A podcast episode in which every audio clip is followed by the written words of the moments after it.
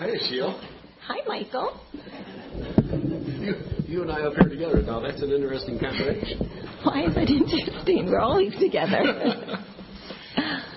A few weeks ago, Jay talked to me, and he was coming up with the idea of this series.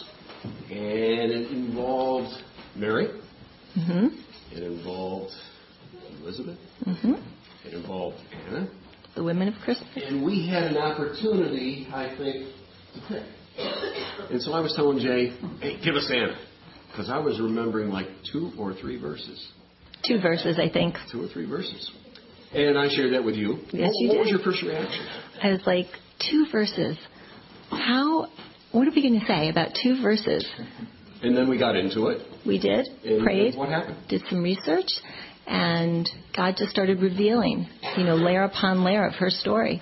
And it's God is very cool, He is. very faithful. And I think earlier I happened to catch a glimpse of Anna in the temple. Did you? I did. Probably. I mean, she's always in the temple. Check and see. Should I go look for her? All right. See if she's around. So while Sheila is looking for Anna, let's refresh our memory about this particular time. So I'm going to read from the J.B. Phillips translation in the book of Luke. At the end of eight days, the time came for circumcising the child, and he was called Jesus, the name given to him by the angel before his conception. When the purification time stipulated by the law of Moses was completed, they brought Jesus to Jerusalem to present him to the Lord. This was to fulfill requirement of the law of the Lord. Every male that openeth the womb shall be called holy to the Lord. They also offered the sacrifice prescribed by the law, a pair of turtle doves or two young pigeons. In Jerusalem there was at this time a man by the name of Simeon. He was an upright man devoted to the service of God, living in expectation of the restoration of Israel. His heart was open to the Holy Spirit, and it had been revealed to him that he would not die before he saw the Lord's Christ. He had been led by the Spirit to go into the temple, and when Jesus' parents brought the child in to have done to him what the law required, he took him up in his arms, blessed God, and said, Now, Lord, you are dismissing your servant in peace, as you promised. For with my own eyes I have seen your salvation, which you have made ready for all peoples to see, a light to show truth to the Gentiles and bring glory to your people Israel. The child's father and mother were still amazed at what was said about him when Simeon gave them his blessing. He said to Mary, the child's mother, This child is destined to make many fall and many rise in Israel, and to set up a standard which many will attack, for he will expose the secret thoughts of many hearts. And for you, your very soul will be pierced by a sword.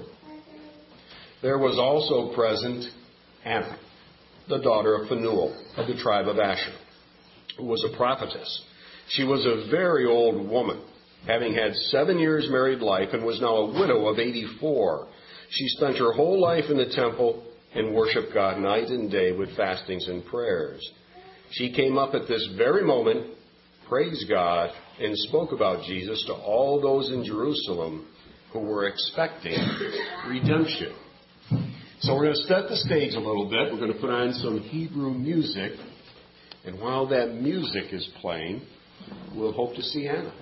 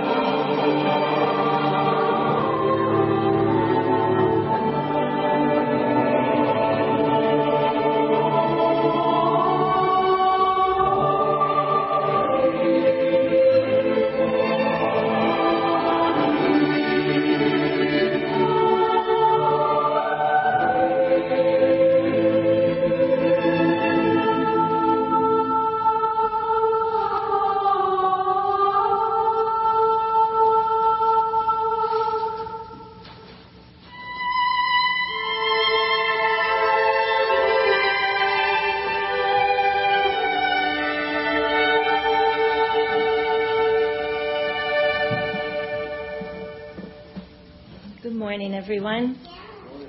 My name is Anna, and I've been asked to come here today and share my story with you. And my story wound up being the greatest love story ever told. A long, long, long time ago, when I was just a girl living in my papa's home, I dreamed of the day that I would get married and have babies. And in God's time, He brought a fine young man who took me as his wife. And we were really happy together, and it was really beautiful. But seven years later, tragedy. I was left a widow. My heart was broken. It was broken, and I cried forever, it seemed. And I was a little angry with God too because I couldn't understand why. Why would He take my husband? I had been obedient. I had lived according to the law. My heart was very sad for a long, long time. And then some of my girlfriends started telling me, Anna, you should be praying for a new husband. But that was not where my heart was led. My heart felt that my maker was my husband. And so I moved into the temple where I lived for the rest of my days. I devoted my life to worshiping God in prayer and in fasting and more prayer and more fasting. And I did this day after day. I lived a very simple life of obedience and devotion to God. And the days turned into years, and the years turned into decades. I prayed, and I kept believing for Messiah. God had promised that He was sending Messiah. And that was the prayer of my heart that Messiah would come and that the hearts of the remnant would stand strong as they were waiting for Messiah. And that people's hearts who were closed to this truth would be opened. So I continued on in prayer, and there were, there were days when I was either feeling sick or I was overtired. I was just very sad and lonely. When the tempter came and he whispered to my heart his lies and he told me, This story about a Messiah coming? You believe that? You're giving up your whole life to live in the temple and pray about this? It's not even true. God isn't even real. But at those moments when the enemy came haunting my soul, I pressed in further to God. And I sang to him in psalms and hymns and spiritual songs because God inhabits the praises of his people. There was another day, too, I remember, it was it was on the anniversary um, of of my wedding, and I was very very sad, very blue that day. I was really missing my husband. And, and God spoke softly to my heart, and He reminded me that my papa's name, Phanuel, my papa from the tribe of Asher, his name Phanuel means face of God. Just like in the scripture from the book of Numbers, um, I will shine my face upon you and be gracious unto you. And even my name, Anna, means favor or grace. And it was like God was telling me, you know, He saw my sadness, He knew my heart, but He was telling me, I have favored you, and I will continue to favor you. So I continued steadfast. People came and people went in the temple over the years, and I just continued to pray and continued to believe, and I waited for Messiah to come. And then one day, one day when I was 84 years old, on a day that began just like any other day, in prayer, with fasting, I heard my good friend Simeon, and he was talking. Now, Simeon was a righteous man and a wonderful good friend and a strong brother in the Lord. But, but this day, there was something different about the tone of his voice. It was filled with this, this awe and this reverence. And I had to see what he was talking about. So I left my rooms. I went into the temple proper. And there I found him talking with this young couple. And she had a baby in her arms. And as I got closer to where they were, I heard Simeon's prophetic blessing upon this child's life. And immediately, immediately my heart knew. I knew that this was Messiah, that the long awaited redemption of Jerusalem had come, the salvation for all of us. I gazed upon this baby as he was sleeping in his mother Mary's arms, this beautiful little face, and as I looked at him, he fluttered open his eyes, and he gazed directly into my own eyes. And as he did, as his eyes met mine, I will never forget that moment because it was this love that entered my heart unlike any love I had ever known in my entire life. This peace that surpassed all understanding, this joy unspeakable filled my heart. And all I could do was praise and thank God. Thank you, Lord. Every single prophetic utterance in your holy word has come true. And from that day on, I continued in prayer. I continued in fasting. But I went forward, and anybody who would listen, I told them, Messiah has come. He is real. He is alive. His name is Jesus Christ. And He has come for every single one of us. The redemption of Jerusalem, the salvation of every single soul on this planet. And just like all the prophetic utterances in the Old Testament were proven true with the birth of this tiny baby, all the prophetic, the prophecies in the New Testament, they will come true because Messiah is coming again. And so this beautiful Christmas story that we have of this tiny little baby born on that silent night in that cave with the stars shining bright overhead. The baby who grew up to be a man, who worked with his hands as a carpenter, who lived a pure and obedient life before God, who climbed the hill to the place of the skull and stretched out his arms so that the nails could go through his hands. He did it all in love. He did it all for each one of us. This, this is the heart of the Christmas story, and it is true. Believe.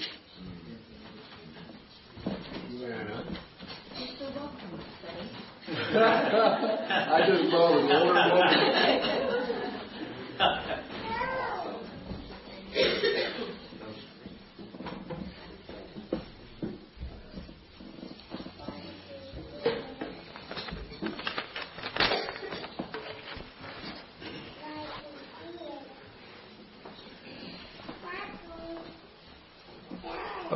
words to add to uh, to Anna's message to us. I enjoyed it very much. There was just a few facts about Anna.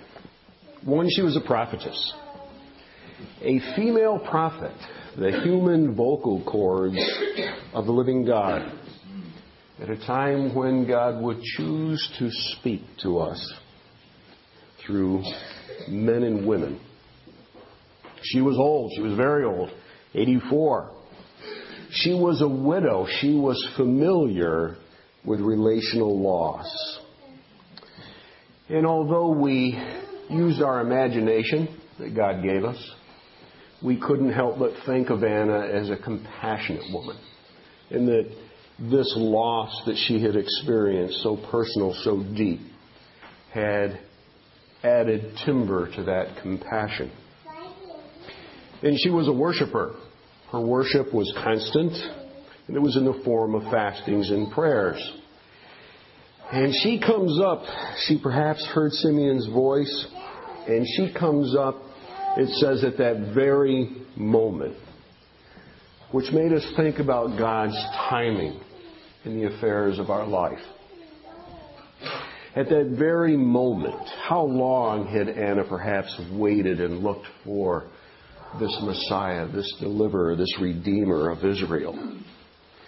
And it brought to my mind a short passage of Scripture in Romans that talks about waiting. It talks about hoping.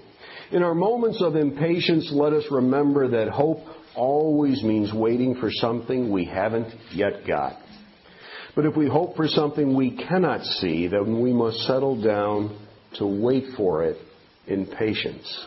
And I can't help but think that in heaven there must still be some need for patience. It is such a component of character that God is working so diligently in each of us to develop. I cannot imagine it would be wasted, but has some eternal benefit for us. So she came up at that very moment and she praised God. And that is a translation from a Greek word that has a lot more to do with professing and confessing and acknowledging in the presence of. She sees this child in every part of her agrees with God, confesses with God, acknowledges in the presence of God, this is the one. This is the Christ. And she spoke about Jesus. What might she have said about him? What might she have said about Jesus? To be sure, it may have included this is the one that we have been waiting for. This is the long promised Messiah. This is God with us. God with us. His advent, His coming. And it makes all the difference that He came. It is not a God that is far off, that we can only read about that has some sort of code of ethics we can subscribe to, but a God who came. A God who came in human flesh. A God that was tempted in every way like we are, yet didn't sin. A God who came because his Father wanted him to come. A God who came to reveal his Father and as I've said before, I am so amazed and so taken away by the Gospels. Because even John the Baptist said, you know, I wouldn't have recognized him. I wouldn't have recognized him. But the one who told me that when the dove comes down and remains on this, this is the Son of God, that helped me. And so as I read both the Old Testament and the New Testament, I am always filtering it through the Gospels because Jesus came to reveal the Father to me and to reveal the Father to us. And that has been a reliable filter because there are aspects in the Old Testament, in the New Testament, that are so very, very challenging, so very, very difficult. And in our humanness, I think we have a little bit of a tendency sometimes to look at it apart from the compelling love of God. And there is nothing that God does, nothing that He says, that is distant from His love. So she speaks about Him. And His advent, His coming makes all the difference. And she speaks about Him to all those in Jerusalem who were expecting redemption. What are we expecting? And what sort of redemption are we looking for? and certainly at that time, as we're familiar with, the Romans were in control of that part of the world. And so there was a lot of expectation that the Messiah would come and would uh, get the Romans out of there and Israel would be a free nation once again. But I think that Anna was the sort of person that could see far deeper, far higher than that. And as I think about what I would like, what I am expecting, I want to be made good. And when I think about Jesus, He came not only to forgive sins and the consequences of sins, because if only our consequences were forgiven and yet we lived forever as we are, it, I wouldn't want to continue living forever as the Michael Kimball that I am. I want to be good as Jesus is good, as God is good, as He intended for us to be. To be made good, just as He is good. I want to be what God created us to be. We want to love and be loved. And we want to be home. I want to get home. Sooner or later, I want to get home. And so the last thing that I want to share is a little bit of the 21st chapter of Revelation, thinking that perhaps Anna had this ability to see down the road a ways and perhaps caught a glimpse of some of what I'm going to read. Then I saw a new heaven and a new earth, for the first heaven and the first earth had disappeared, and the sea was no more. I saw the holy city, the new Jerusalem, descending from God out of heaven, prepared as a bride dressed in beauty for her husband. Then I heard a great voice from the throne crying, See, the home of God is with man. And he will live among them. They shall be his people, and God himself shall be with them, and will wipe away every tear from their eyes. Death shall be no more, and never again shall there be sorrow or crying or pain for all those former things are past and gone. Then he who was seated upon the throne said, See, I am making all things new. And he added, Write this down, for my words are true and to be trusted. Then he said to me, It is done. I am the Alpha and Omega, the beginning and the end. I will give to the thirsty water without price from the fountain of life. The victorious shall inherit these things, and I will be God to him, and he will be son, and she will be daughter to me. So if you will cue up the last song and just give ourselves a moment or two to listen to the words of this song.